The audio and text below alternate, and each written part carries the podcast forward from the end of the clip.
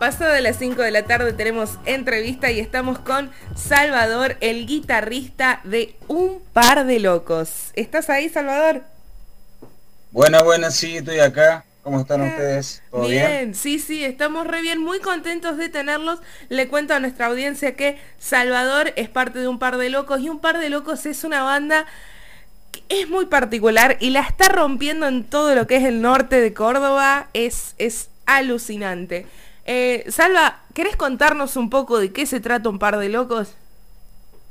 Dale, dale, mira, te cuento así, somos una banda eh, de Cruz del Eje, hace, tenemos ya prácticamente tres años y medio, cuatro, ya tocando juntos, han pasado muchas cositas, con respecto a esto me refiero que bueno, tener una banda no es nada, nada simple, lo más lindo siempre es la música y la unión, eh, pero, pero bueno, siempre suceden opiniones diferentes, por lo tanto, a veces estamos y a veces no estamos, a veces podemos responder, a veces no.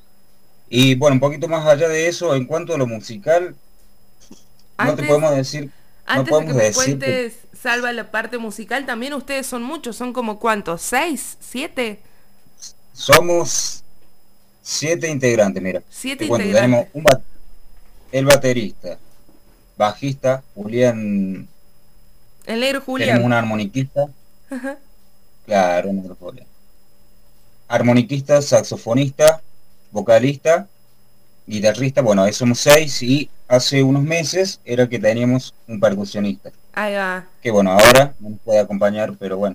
Pero bueno, los grupos humanos, viste, también se van como modificando. Mucha gente, muchas personas para organizar. Y en cuanto a lo musical, ¿qué me ibas a decir? Bueno, eso, en cuanto a lo musical, tenemos um, y un abanico de, por ahí de algunos estilos, géneros, porque en sí la banda, digamos que, si bien es seria, obviamente, es una banda de fiesta, porque, por decirlo de una manera más, no sé, naturalista. Sí, yo... Eh, eh, transmitimos como mucha buena vibra, por decirte, por las diferentes musiquitas que pasan. Bueno, a mí me, ha tocado ir a verlos en vivo, no sé si dos o tres veces fue que, que lo he seguido a escuchar y siempre termino hablando con, con uno de los integrantes y con la gente con la que me junto, me cruzo en los lugares a los que voy a verlos, es que ustedes manejan mucho de de, una ritualidad. Ustedes generan algo en el público y en la gente que los está escuchando que claramente va de la mano no solo de la fiesta, sino de algo más, más místico, más desde adentro. Hay algo que te sale de adentro cuando los escuchas a ustedes. ¿Cómo, cómo logran hacer eso? primero ponerse de acuerdo entre un montón. ¿Cómo hacen con esa musicalidad, esa energía tan piola que ponen en pos de lo que están haciendo?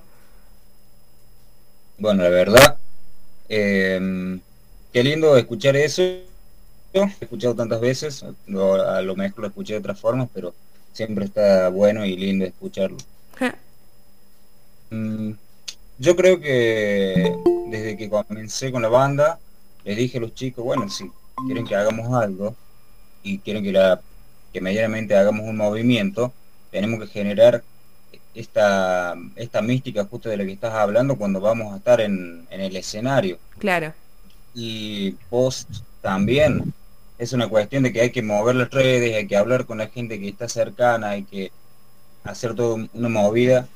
Y, en el escenario dar lo mejor que tenemos, siempre lo mejor que tenemos, con la mejor energía, sí, porque no es lo mismo subirse en escenario con, con cara de nada, claro, a, con una sonrisa y con mucho agite de fondo, más contando esto que somos seis, siete personas, ¿entendés? No es lo mismo que por ahí que sean tres, no más. Claro.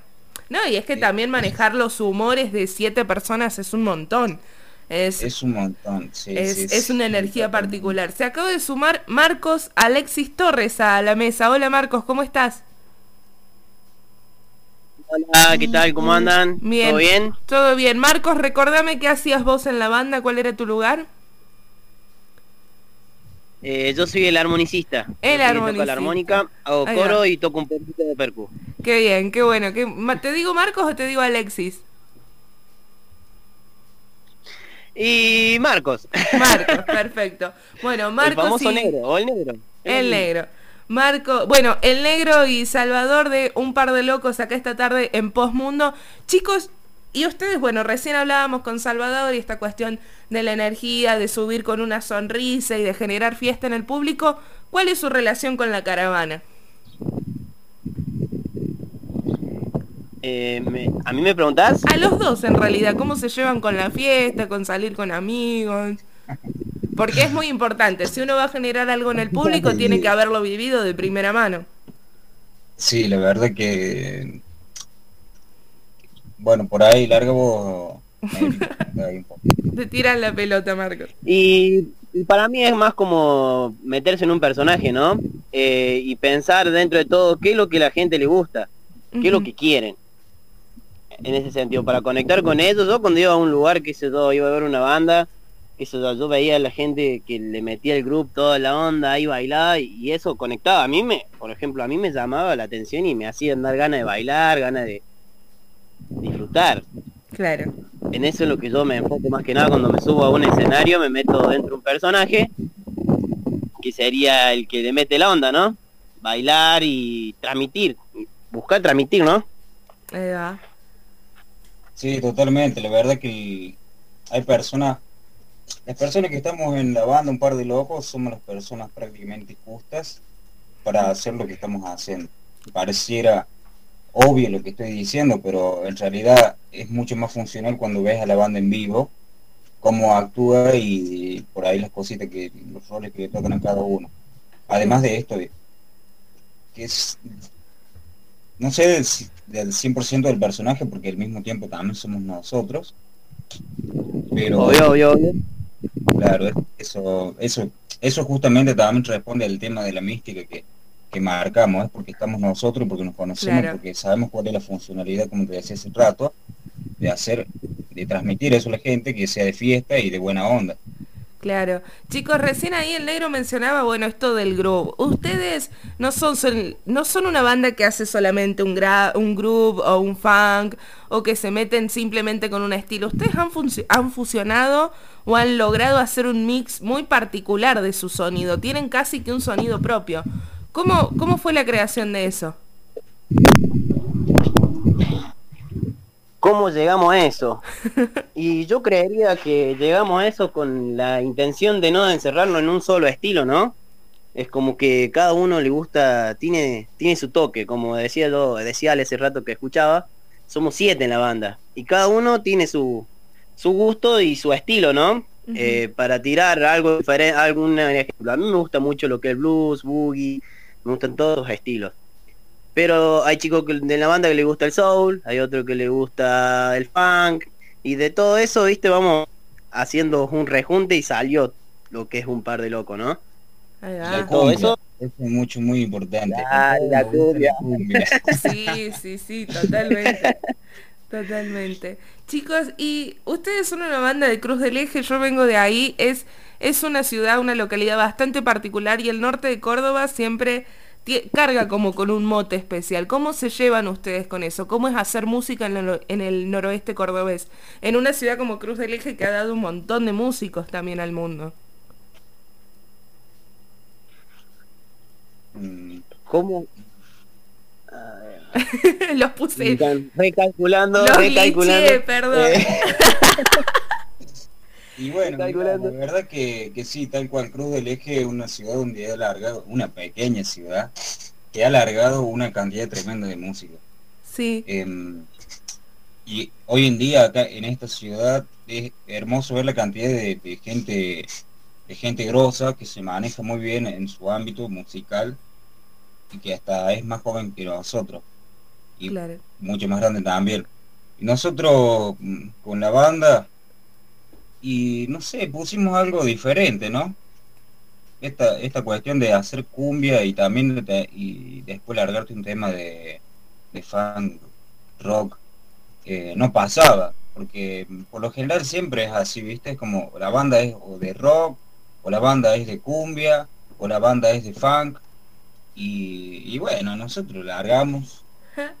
Muy particular. le pusimos buena onda, lo llevamos Claro. Y a la gente le gustó y se copó y, bueno, hasta el día de hoy sigue siendo así y le vamos a seguir metiendo así porque eh, capaz que es lo que nos parece bien, ¿viste? Claro, también siento que es muy muy marcado en la generación de la gente de nuestra edad, que es esto de, bueno, nos gusta todo, vamos a mixear y vamos a ver qué nos sale y siempre sale bien, porque mezclar está mortal.